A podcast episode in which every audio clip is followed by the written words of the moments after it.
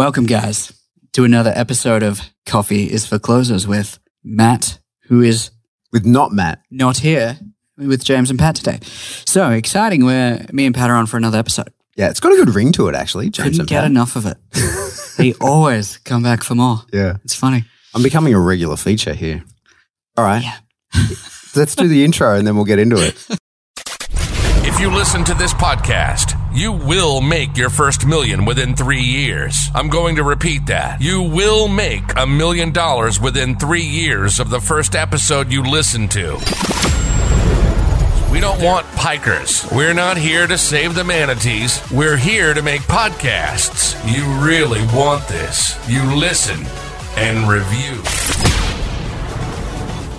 Put that coffee down. So uh, today we want to talk about. Um, I had a thought as I was driving over. I was looking at some things, and um, there's been kind of a little bit of a merge between uh, two separate cultures before starting this company. There's one uh, being in the military with uh, yourself and Matt, and me being in elite sports, particularly with the Melbourne Storm, where I picked up on a lot of leadership skills as well as uh, utilizing a culture Mhm. uh, to keep consistency and, and grow a well, it is a business, but uh, functional excellence in that. And I dare imagine that there's going to be quite a lot of tie overs Mm, sure. in terms of the way things were run, because ultimately that whole process is dealing with elite performers, hmm as is ours.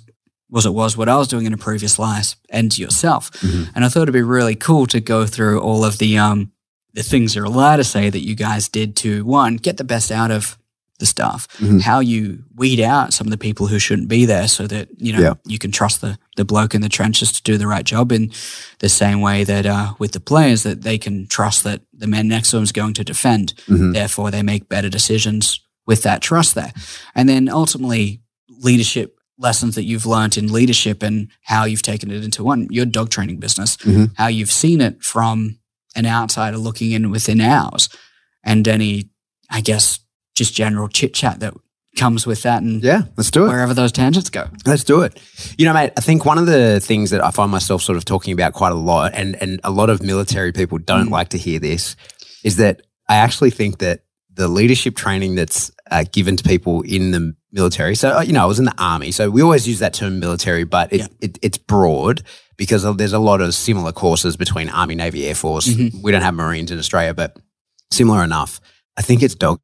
I think I think so much of the training that the army and and most leadership courses that I see, to be honest, I think they're junk. And I think what they really are is management courses. yeah i agree And I think that you know, you can absolutely improve as a manager. I Mhm. think that a person like a management is not a character trait. I think that like it's a skill set that Yep. can absolutely be improved and you can go from being a really terrible manager of people to an exceptional manager of Mhm. people with the right coaching and guidance. You can totally do that. absolutely But I really feel in my heart, and I get in trouble a lot for saying this, I think leadership is a character trait that you possess or you do not. And you can go, couldn't agree more yeah.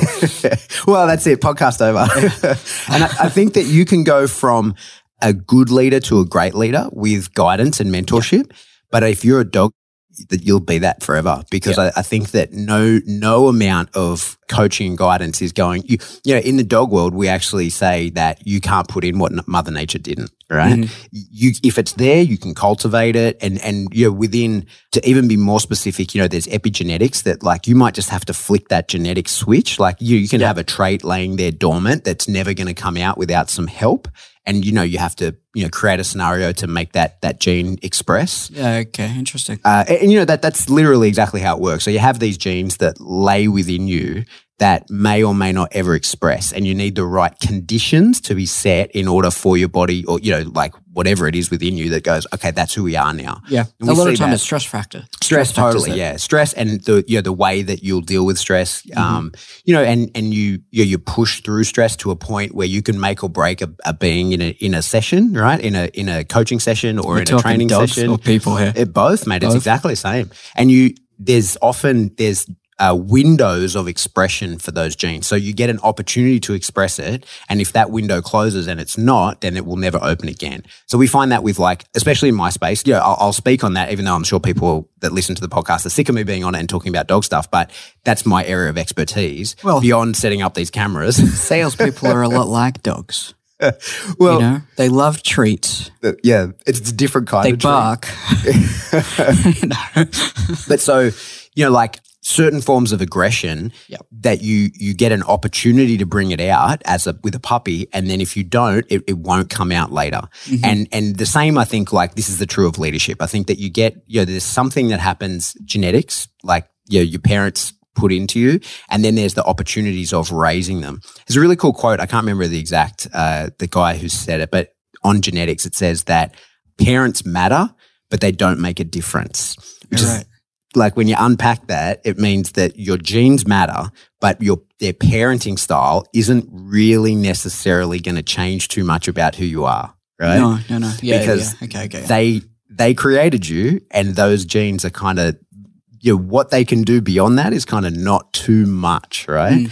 And there's loads of historical evidence of that. There's a really good uh, documentary called Identical Strangers about three triplets that were separated at birth. They come Um, together, complete different personalities. No, to- like identical personalities. They Really? had completely different upbringings, completely different upbringings. Interesting. So their father died in World War II, and so their mother was pregnant and couldn't. So they were given to an went- orphanage. yeah. And back in the day, they were just adopted out to different people. They didn't know they they were identical triplets. Did And they know that they had? No, they didn't know they existed until two of them bumped into each other at university. You look familiar. Yeah. And then that was on the news. Get this. So that was on the news because people were like, holy, these guys linked up. And the third one saw the news article. was like, What is happening? Imagine that. What would you do right now? You're in that situation. See you that out, happens. like that guy. Would you just think as a doppelganger? Well, I'd, first thing I do is call my parents and my older siblings and be like, hey, how come no one told me about this? Right. um, but so on leadership, mate, back trying to bring us back to that, I think that really, truly, I believe that leadership is a trait that you possess or you don't. Your management, you can absolutely learn. And you see people who are terrible leaders that can manage quite effectively. But that's fine in day to day. I think leadership sort of shines and excels when things go not according to plan. Right. Like when things are being derailed, that's when you'll find out what kind of leader you have when when things outside the scope of management, day to day management. Yeah, I, I think it's um not necessarily the, the decisions that are made. I think you can make poor decisions and still be a, a good leader. It's how you execute on those that makes the Yeah. biggest difference to how people view it. Mhm. Like I'm sure there's been situations where you completely disagree and they've sent you into a zone and you're like, ah, this is stupid. Mm-hmm. But when it was executed, rolled out with enough justification, you get enough buy-in to do the job well, regardless of your belief, and you put that Yeah. aside and, and still do things. Totally. I, I feel like good leadership allows that to happen, hmm even when people haven't bought into the idea. Great leadership is when you have the right decisions and get people bought in regardless. Yeah. I, I imagine it kind of like, you know, I've had, you know, being in the army, I've had so many bosses over time and they're your Yeah. real boss, right? Yeah, like, and you, when you're in a platoon, the platoon commander will change every two years at the minimum. Okay. Right. So you get a new officer in charge of the 30 odd guys every two years. And then the officer commanding, so who will be running the company, which is like three platoons make a company. So that's a major's job. He'll change Why, why, do they do that? Is there a uh, that's just the reason or- career progression, sort of how Okay. it goes for them. And so, one of the big issues that you find in military, we call it the train set syndrome, right? Is where a- an officer, say, the ranks are a little bit different in special forces, but the way it worked at our unit is that a captain will be your platoon commander. Normally in the regular army, it's a lieutenant, right? Yep. But our ranks are kind of one higher. So a captain will be your platoon commander, and he's only going to be a platoon commander of an assault platoon for two years in his entire career. He maybe will go to one of the supporting roles. He might go to snipers or something and be like a, the sniper platoon commander for a further two years if he's extremely lucky. Yeah.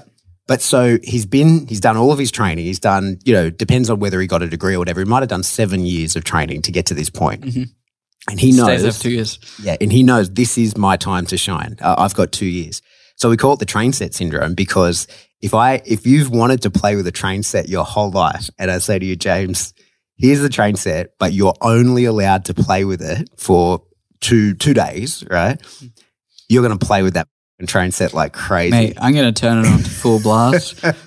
yeah, I'm going to run out of batteries on the first day because Yeah. I'm not going to stop playing with that train set. yeah, because you only get one chance, Yeah. right? And then we're going to take that train set off of you. You're going to go somewhere else, Mm-hmm. and somebody else is going to get to play with that train set. But here's the problem: that's not a train set. That's thirty dudes who don't move. Mm-hmm. So the issue is every you know two years you get some new guy in who's this is my time to shine.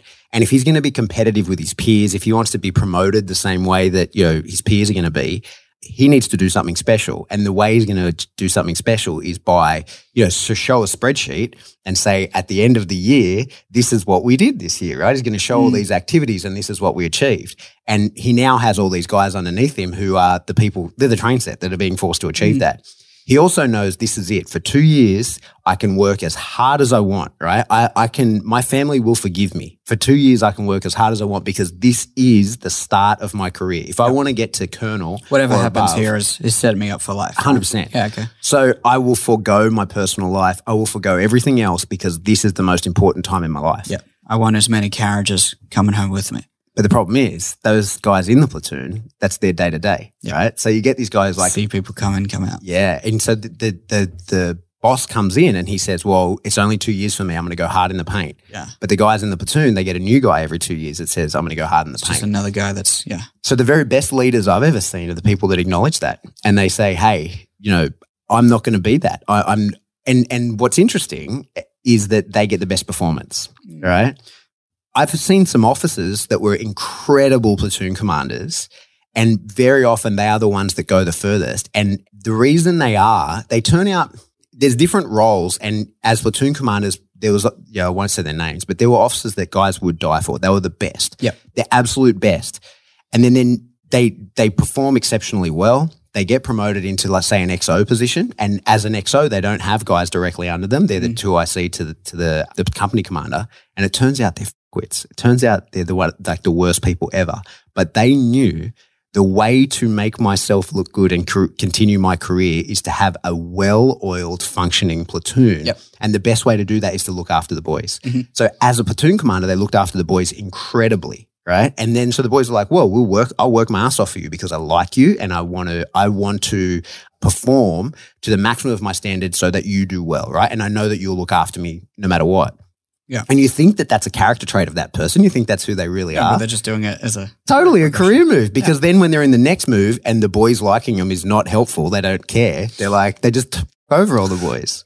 the same boys or different boys. The, everyone, they don't care because at that point, the enlisted guys can't affect like their job performance, mm. right? They, they, as the XO, they report only to the officer commanding the OC, Yeah, so- right? yeah. And so they're I like, the boys, you know, and their performance is not a direct indicator of them. And so they're like, well, I don't care about you anymore. I cared about you deeply last year because last year your performance was a reflection of my performance, Mhm. right? But this year, your performance is none of my business. So I don't care. It's interesting. Is that the best way to go about it? See, it, we're kind of having that, not necessarily a problem, but an acknowledgement that it could potentially be a problem Mm-hmm. with uh, now our account managers. We're putting some of our best sales guys into that account management role, which hurts us because they're not making sales. Mhm. They're our best sales guy.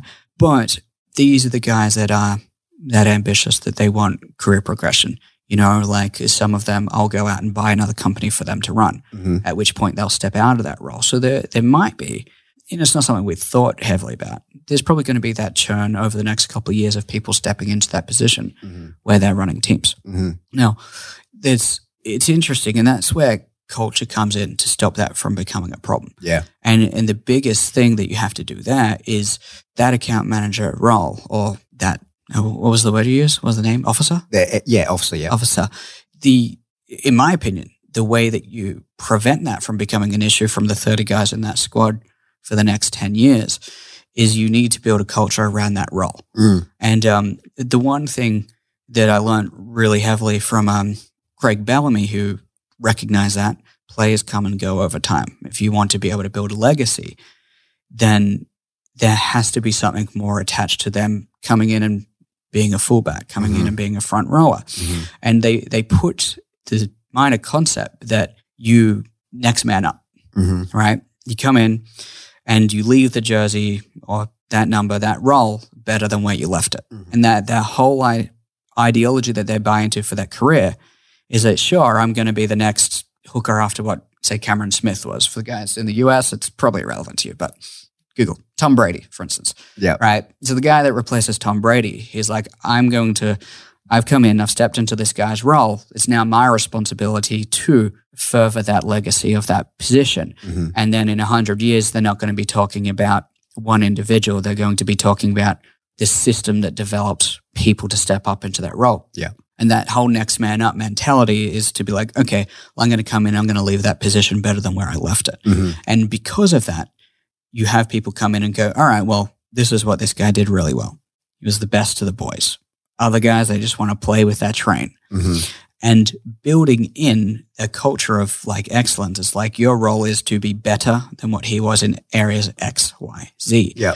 Then all of a sudden, you have people coming in to fulfill and step in without any change or effect to those 30 people whose lives are on the line for them making a decision. Mhm. And I think that's the only way that you can get that platoon or Group. group or whatever Yeah. Long term results over a long term period of time is making sure that that leadership role has a bit of a legacy, it has Yeah, a guideline of exactly what it needs to be to create a um a really strong succession model. Yeah. And that model is it always has to be bigger than the person that's in the role. Mhm. It's about something more. And that's how you build the culture to have that long term success. And I guess the question is because it sounds like uh, from the way that you explained it, that necessarily wasn't done well. Yeah, it's more about capability. So, like Yeah. in the military, it's more about make sure that they you preserve the capability, right? So that Yeah. would be like what an officer's being assessed against is like, did they maintain capability throughout the year, and is the platoon still functional the following year for someone else to take over? And you know, for, for the most part, they all do that. Like, there's no one that's terrible, right? There's just varied degrees of success. varying degrees of greatness. Yeah, okay. exactly. And I think one of the things that the military does quite well, and I think that it's something that maybe, you know, could be, I think that the, the corporate structures that I see that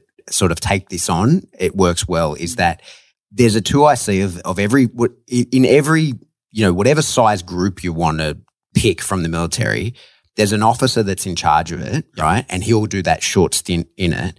But there's also an, enli- an enlisted guy that is his kind of equivalent job and is his, you know, second in command of the platoon.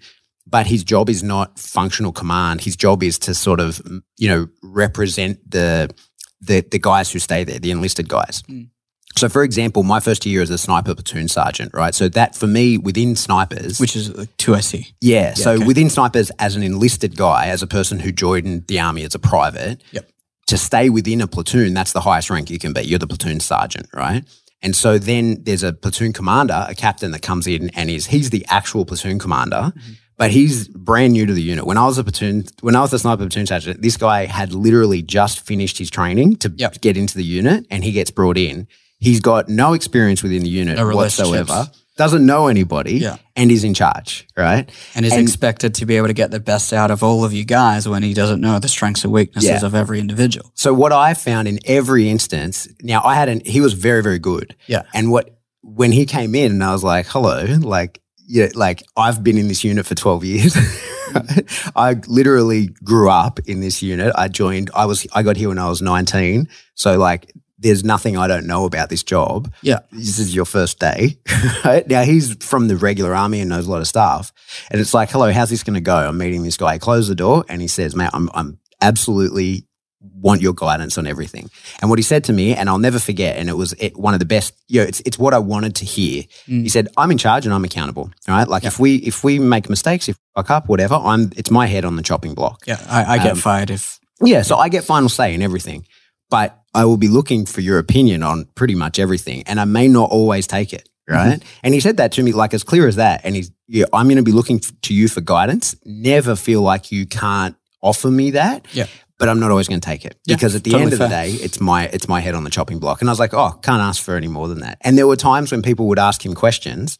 Damon's his name. He's, a great guy. He's out of the army now. Mm. But the, and we'll yeah, I think I'm two years older than him. So like he's the boss. He's very much the boss. But there were times people would ask him questions, and he would look at me and be like, expecting you to "Yeah, what's the answer to that?" Like, and he didn't he didn't There was no like I pretend that I know more. He would be like, no, that's a that's a question for Pat. Yeah. Right.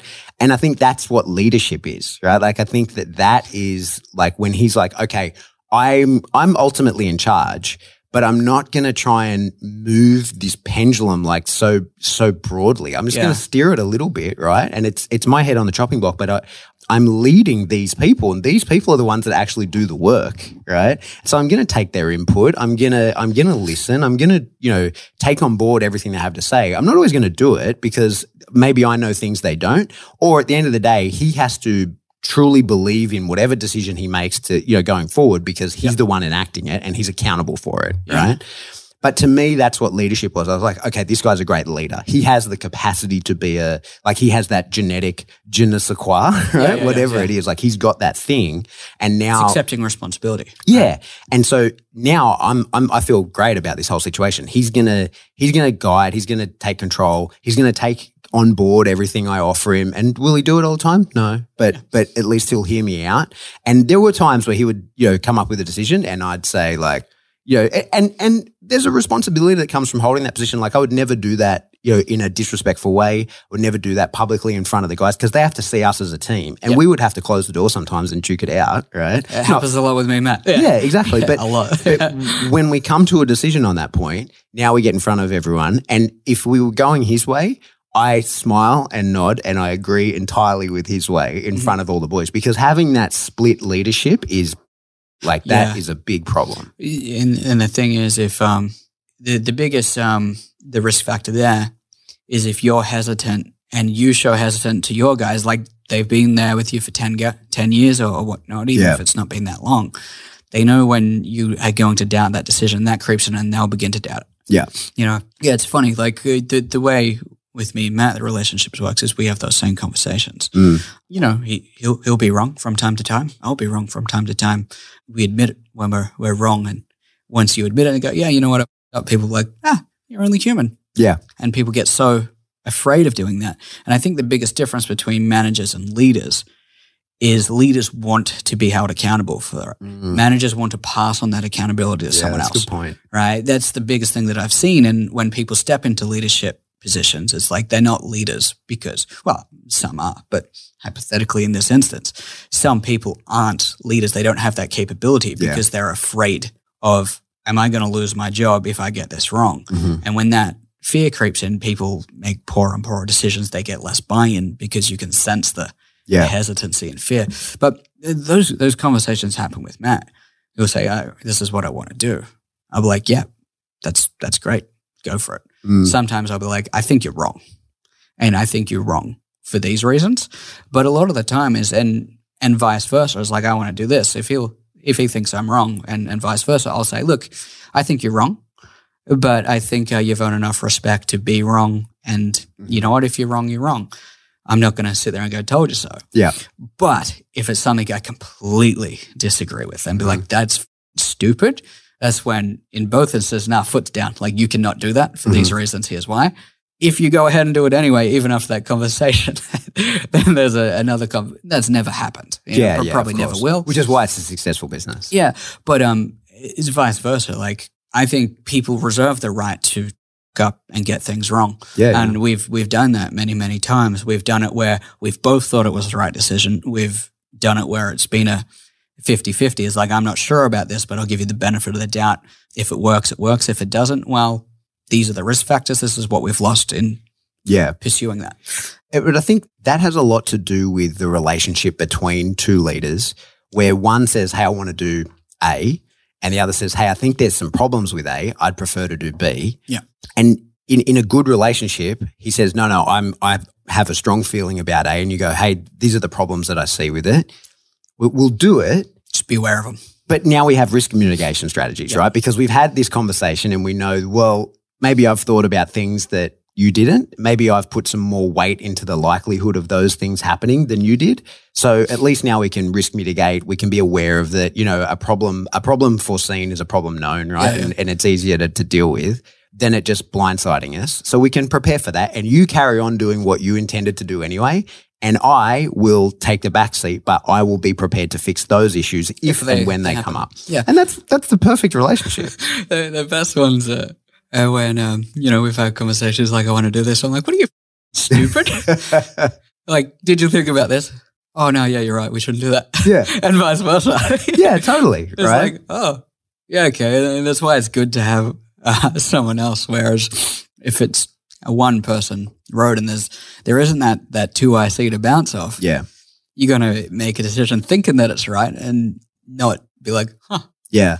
And, and I think on that point, mate, I think like it's important that both those people are working towards the same outcome. If, Yep. if, if, if you know, if they're working towards separate outcomes, they never get along. But when they're working towards the same outcome, they can go about the same thing in really different ways conjunctively. Mhm. Have you ever seen that uh, show Generation Kill? Have you ever seen that? I've, I've heard of it. I've not watched it. So it's a true story. Uh, it's about the Marine Force Recon, which later became MARSOC, which you know Will Which Will was in, yeah, okay. So it, it's the unit sort of pre his time in that unit, um, and it's about it. the invasion into Iraq. It's really good, and actually, it's very accurate because quite a few people play themselves in it, or, or play other people. Like the main character guy, he's he's not he doesn't play himself because they needed a real actor to play it, but he two, was right, yeah. yeah he's one of the background characters, but he's there to make sure that he is portrayed correctly. Mm-hmm. There, there's a guy in a Fruity Rudy, and that's like he's really Fruity Rudy. He's the he's the Fruity guy, Rudy. right? Yeah. But there's a part in it where the RSM, so the RSM is the the the highest ranking enlisted guy. So for a, when you have a colonel, right, who would run a whole unit, colonel being really high rank, there's another guy who's a warrant officer class one that like always hangs around with him. And the RSM's job is to look after the boys, right? And the RSM in it is this hard ass, annoying, like everybody hates him. And there's this part where the the colonel makes a couple of sort of bad decisions and things aren't going that well. And the RSM looks at him and he says, like, do you, do you need me to go and do a haircut check?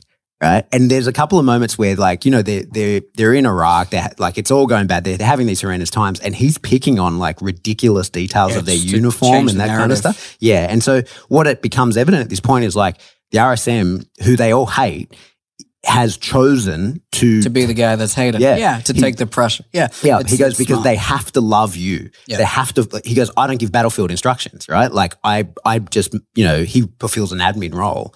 They have to love the leader and they have to follow through with what he says. And if they think I'm, if they think they're going to get angry at you, I'll redirect that anger to myself. And it turns out like he's one of the piv- like he's one of the most important people in the whole thing. They think he's a pain in the ass. They think that he just causes problems, but all the problems that is so calculated, and he keeps morale headed in a certain direction. And he chose, like you know, uh, I guess selflessly, to be like, I don't. It doesn't matter whether they love or hate me. Yeah. He's at the end of his career anyway, so like it doesn't affect, right? That's that's the pinnacle rank. He can't go anywhere else. So he's like, all that matters is I do my job well, and and, and them liking me is not necessarily part of my job. There's there's times that it would be, but in this instance, he's like, it's important that they Mm-hmm. follow you blindly than like me. Yeah, yeah, Yeah, and that that happens a lot, and that is pretty similar to how our relationship works. Mm-hmm. There's certain things that like he can't get involved with Mm-hmm. uh, because it's going to cause him. Matt's going to get stressed out for that. It's like, okay, I'll deal with these problems then because you are responsible for bringing us an income. If that goes away, that's a problem for everyone. Yeah. So, as a shield, it's like, uh, I'll step in here and I'll handle this. Mm-hmm. But you, you have to have that in every organization. There needs to be those people that are like fix problems when yeah, when they occur. Who have the hard decisions, uh, sorry, and the hard conversations, Yeah. and are prepared to play the bad guy a little bit in order that the machine keeps going forward for sure.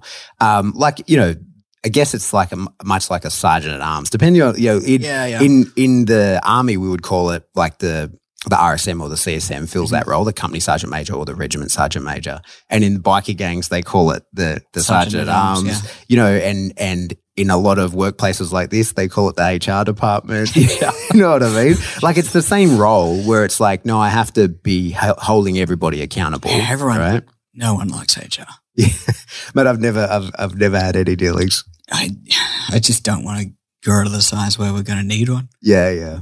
We will, but it's just like, oh man, I don't want to be able to talk about what we just edited out and Yeah, have yeah, someone yeah. sitting there yelling at me. We probably need that. Yeah, probably. Oh man, oh, you listen to the pod. We said some dumb that we probably shouldn't have said Yeah. many times, and uh, I think that's one of the issues with creating content, mate. I think that you walk a fine line between authenticity and saying dumb Red things. Yeah. and, and I think that, you know, you say things the issue is context, right? Yeah. Like you, you and I can have a conversation about something that we just talked about there, and it would be an ongoing joke, you know. And you deliver the punchline once again in here without the context. It's like, I can't believe you would say that, right? Yeah, yeah. Cancel culture is, is running rampant these days. But I want to go back.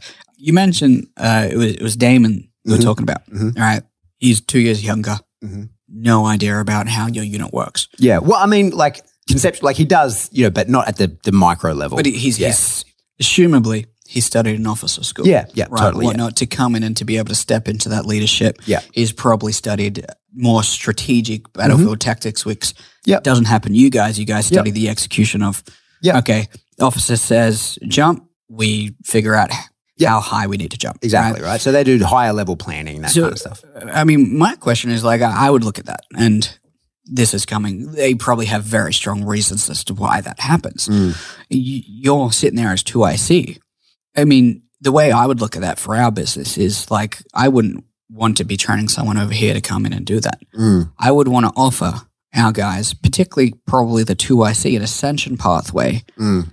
and the education or whatnot to be able to step into that role. Mm. Because ultimately, if you had the same uh, strategic execution, whatever they, they study, you're always going to be a better person to lead that team purely based on the relationships, the understanding, and have been Yeah. on the ground. Like, is that something that happens or Yeah. it's just Yeah, Not th- really. no, it does, and there's a few reasons why, and and it, it is maybe really specific to military. I'm not sure that it crosses over very well to the corporate world because the reason you can do that. So yeah, as a as a enlisted guy, it's kind of like in militaries. There's usually sort of two streams. You join as an officer or an enlisted guy, Mhm. and you can jump. You can go from one to the other. Yeah. Now, if you're up to the rank of say corporal, like you know, sort of three off the bottom or two off the bottom, depending on how you calculate it, you you it's like your service never counted. So there was a guy that I was in with, I was a digger with. He decided he wanted to be an officer, and you have to go to the officer school and like just like people who have just joined the army and, and want to be an officer, like everything you've done in the past doesn't count for anything. It will help you in being of an officer when you are one, but it doesn't. It, there's no recognition of your qualifications or anything like that. Mm. Once you get to the rank of sergeant, and it depends, different units, different you know armies, there's like minor variances on this. But once you get to that rank, then they go like, okay, you have the skill set that we would have trained an officer to be anyway, because you're going to be the two IC to one. Mm. Once you've been in that rank for at least two years, then you can do what they call in Australia as ASWOC, where you can change to become an officer. You can become a captain. And you, the course that you do in order to do that, they refer to as a knife and fork course, where they teach you the of being an officer, right? Yeah, like the how to Just iron the uniform and a all that. quickly um, Yeah. brief version, Yeah, it's like six weeks of Yeah. like how to, you know, like accelerated. officer stuff, but they're like the tactical and the actual like leadership that you've got because you've done all the courses to get to that point and you've actually been doing it.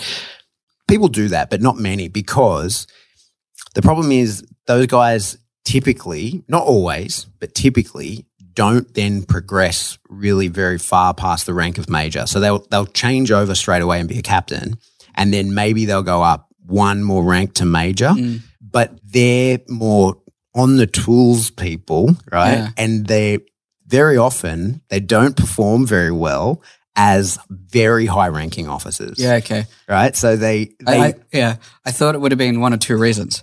One, the bigger people Mhm. see you as either too valuable Mhm. To They can ascend be that. those, or they just see as dumb grunts. Yeah, it's it's really it's more that they're tactical level people, and, and- there's lots of reasons. That, but to progress, you know, past colonel, it's very rare that you get a guy who joined as a private soldier yeah, okay.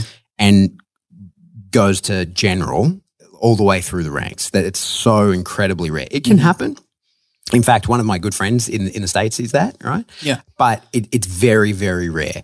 More often, if you're going to go through the ranks of you know the enlisted guys and then change over to be an officer, you're only going to make it to like a third officer, like a major, eh, because that's kind of where your skill set is. It's a skill set issue. Yeah, it, Right. well, and it's like that's where you kind of top out because beyond that, it's all political like nonsense, and and the guys who are at the bottom, they don't perform well at that. They also, right?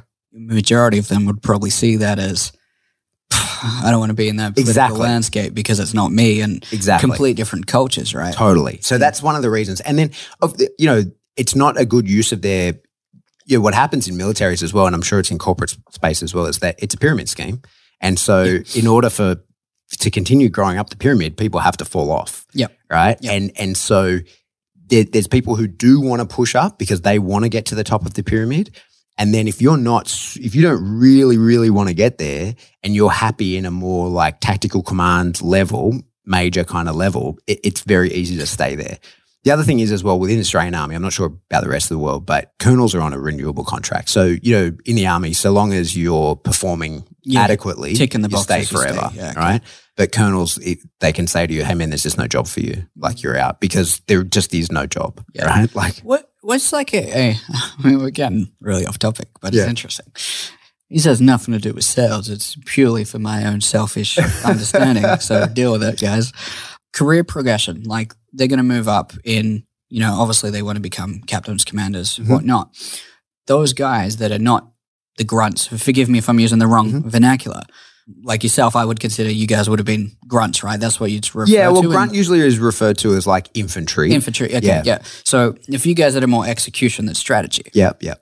coming out of the army, there's no real major career path there. But for those guys that are the officers, Yeah. there's probably like, you know, they said they're looking after their career, whether that's in the army or externally.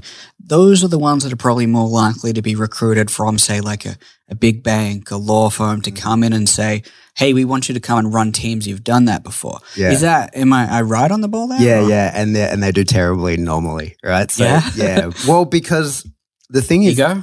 well, no, th- there's no there's no hammer. Mm, See, the thing is, in the army, like there's a rank structure, and that those it exists as you know you, can punish the people below you significantly, and that's why the And army get away with works, it. right? Well, not just get away with it, you're meant to. So, like, I only one time in my whole career used the army discipline system correctly, right? Like every, you know, it's very rare that anybody does that. Now, I, I won't bother with the details, kind of boring anyway. But I said to this guy, and he was a friend, and I said, "Hey, man, I have to charge you."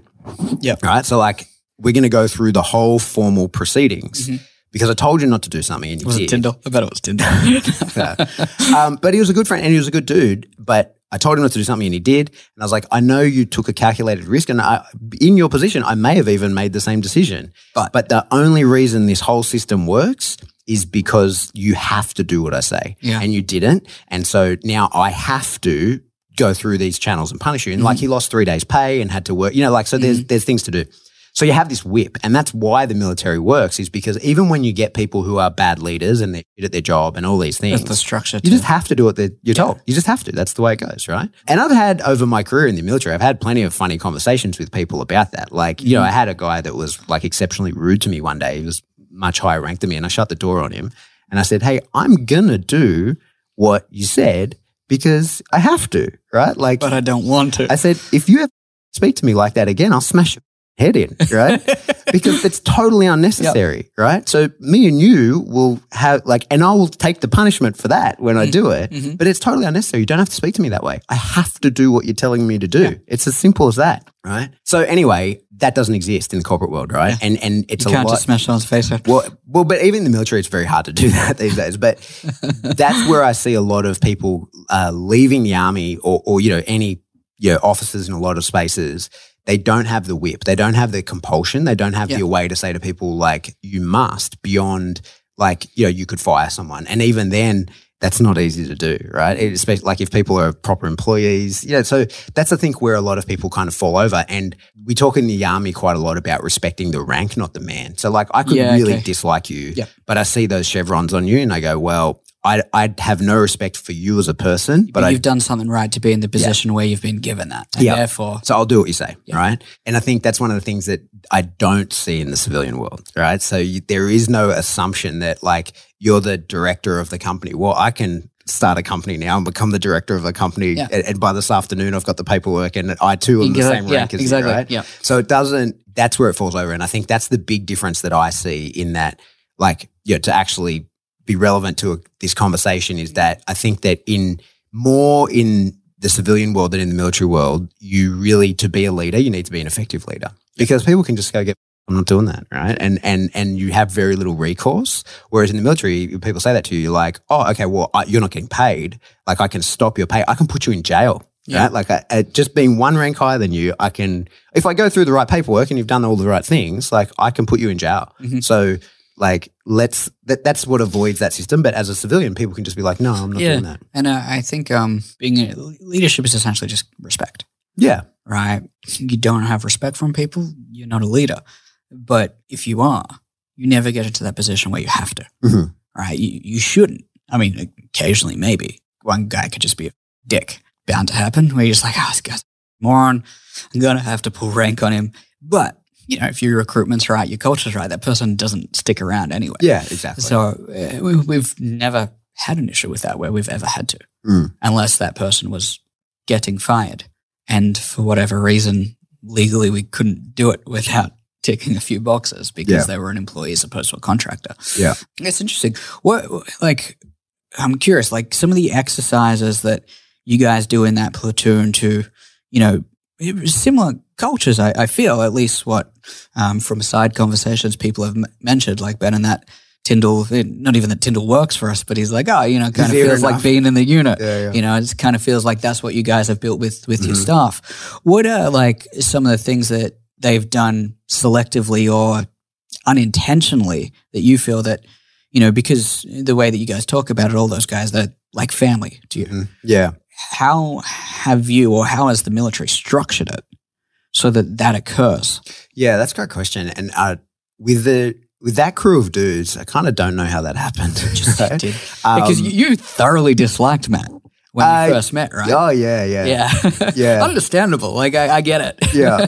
Well, mate, we were young. I just got back from Afghanistan, like literally the, got home and he was at my house. And I was like, I was like, who With is your wife? Oh. yeah, like, but like him and Tyndall would become friends while I was gone. He got to the unit while I was overseas. Yeah, yeah. And I rock up, I'm like, who is this dude? And he's he had Why that he my house? Yeah, and his voice was so annoying because he, he he was still very American accent, but he had this gross mold. Like now, he sounds much more Australian than than, but his accent used to be so different, and it was this annoying melting pot accent, and I was just like, who is this guy? And um.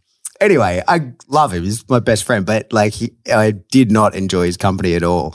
But then you work together, and you, although we did never really work together very much, which is probably why we get along, right? But I think it's just the, the reason a lot of those guys get along so well is that they're they're just different iterations of each other, Uh-huh. right? So it's the it's the same. If you like yourself, you'll like those guys because it, it, is attracts you. the same people. It- Yeah. and it's funny. Like we very strong. Well, I mean, I don't know whether Matt did, but it was part of my my plans and my structure to bring this up. Is that through our social network, Mhm. I wanted to make it very very clear, like how our culture is, uh, the type of people that we have in the company, what those values are, what we set as standards, Mhm. and just harp it in, harp it in, harp it in. This is what we do here. This is why we do it. Mhm. This is if you want to to get this, if you want help to get to here, here, here, this is the place for you. Mhm. Purely for the purpose that all of a sudden we started attracting people that fitted the Yeah. bill for what we wanted in the same way that you like yourself, you like the people around you. And because of that, we we don't get shit kickers that are apply. Maybe Yeah, yeah. not as many as what we used to. It's not just random dudes looking for a job. I mean, they do if they haven't seen who we are, but they usually don't. yeah, yeah, All of our applications come from, you know, watching the content going, those guys are killing it. I want to go work there. Mhm. And because of that, there's only people that fit the same standards that we want. We only get guys that go, oh, I want to be good. I want you to make me here. I, uh, I still to this day and probably will for the foreseeable future, every single employee, I have nothing to do with a hiring process. But as soon as someone comes on and they come into the company, they have to meet with me once they've gone through all the onboarding one on one, just so I can have a conversation with them Yep. and um, say, hey, you know, this is not formal. Just want to give you the time. And no matter how big we get, we're going to give every individual the time Mhm. because you've probably got questions you want to ask. Mhm. And it's really funny that we get a lot of the, particularly younger kids, they're shell shocked. They're like, oh my God, I can't believe I get to talk to you. yeah, It's like, why? Just a person. Yeah. I like beer and blowjobs, same as you. They're like, oh, really? Like pinching themselves. I'm like, yeah, is there anything you want to talk about? And it's always the same thing. It's like, how do I get the most out of this opportunity? yeah, yeah. How do I progress? What should I focus on? Yeah, And it's yeah. like, yeah, it's, it's, it's, it's interesting. And No one I've- asked what kind of beer.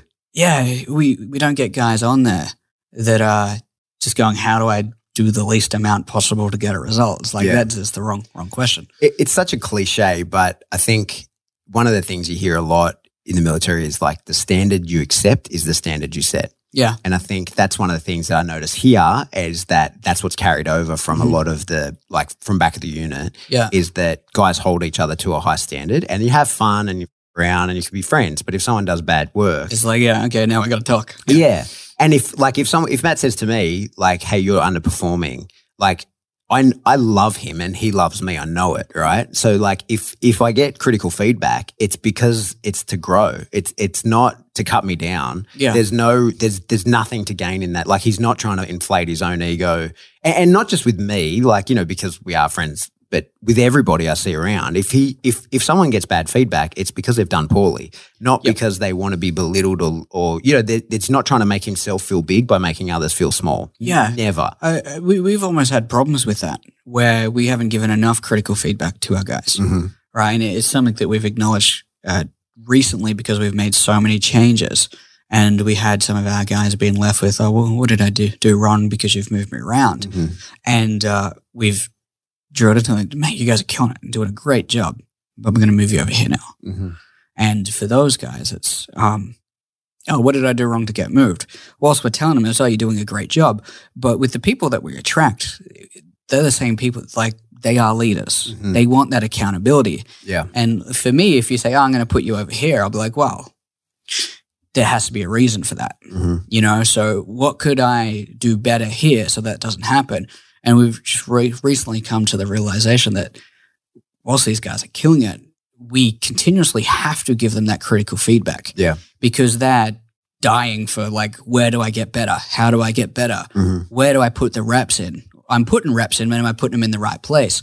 And um yeah it's, it's funny like with those guys you just you have to give them what they need because if that ties into and that's part of recognizing that as leadership is like oh this guy's not getting what he needs to be 100% confident Mhm. so if i have a guy operating at 90% I've got four guys operating at 90 that's amazing you Mm. take it every day of the week and that's normal for most regular people but those guys that are operating at 90% if they're the ones that want to be at 100 it'll never be good enough and we have to continuously find ways to to progress them Yeah, um, move them out of that that IC role into the the leadership roles and find other ways around that. And it's getting all of those guys confident. It makes the growth of the company so quick because Yeah. they'll do things that you don't expect them to do. They'll take initiative over here. They'll come to us when they've got problems. Whereas if they're not confident, they're like, I'm not sure if I'm making the right decision here. Mm. So we'll hesitate on making one, which could shoot us in the foot. yeah, I totally. think it's super important. Did, did you guys find that like Yeah. with the individuals in the unit? Yeah, yeah, for sure. So I think I don't know if you guys do it here, but you know, one thing that the army does is formal reporting every year, at a minimum every year, usually twice. Mm. Where you know it's not like, hey, you're doing a good job, or hey, you need to pick things up. It's like here is a piece of paper Yeah. that you have like we have listed everything that you did well and things that you did poorly, and we're we're going to go through this together. You can give feedback. There's a there's a place on here where you can write things and you can rebut this if you want. So it's on record that you don't accept this as being like truth Yeah. whatever you want, you can refute it, but we're both going to sign it at the end, and that's going in your personal personnel file, Uh-huh. and you know where you stand. And I think as much as a giant pain in the ass that is to do, like administratively, you know, I've written those reports. It's a giant pain in the ass. It Yeah, takes a yeah. big chunk of time.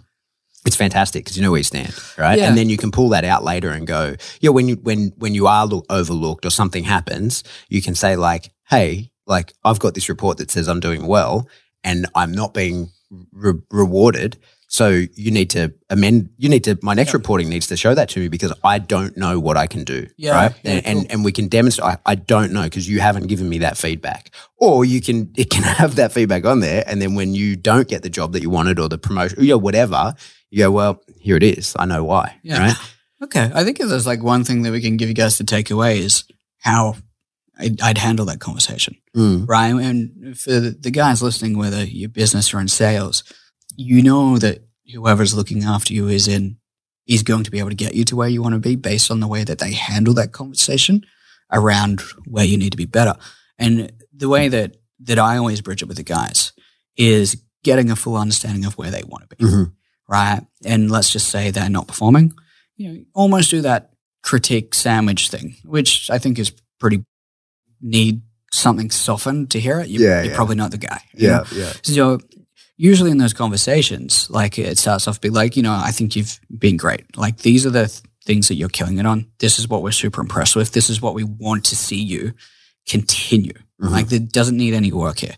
What does need work and what needs address is I feel like you've dropped the ball in this area, Mhm. or this particular area isn't meeting expectations, Mhm. right? So my question to you is like, what have you know? You always take responsibility. What is it that I haven't given you for you to be able to be the best in this area? Yeah. And what is it that you need? And let's acknowledge that that's not good enough. And based on where you want to be, you want to be here.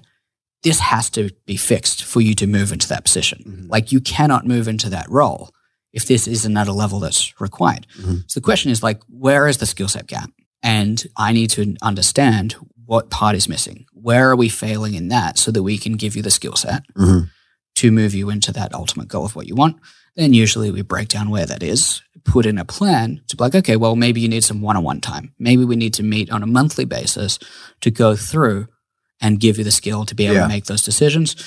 It's, it's a f- flawless process. Yeah. People, they get the, the hard advice. You're not angry at them for doing it because why should you be? Unless they majorly up, then you have every right to be. Of course.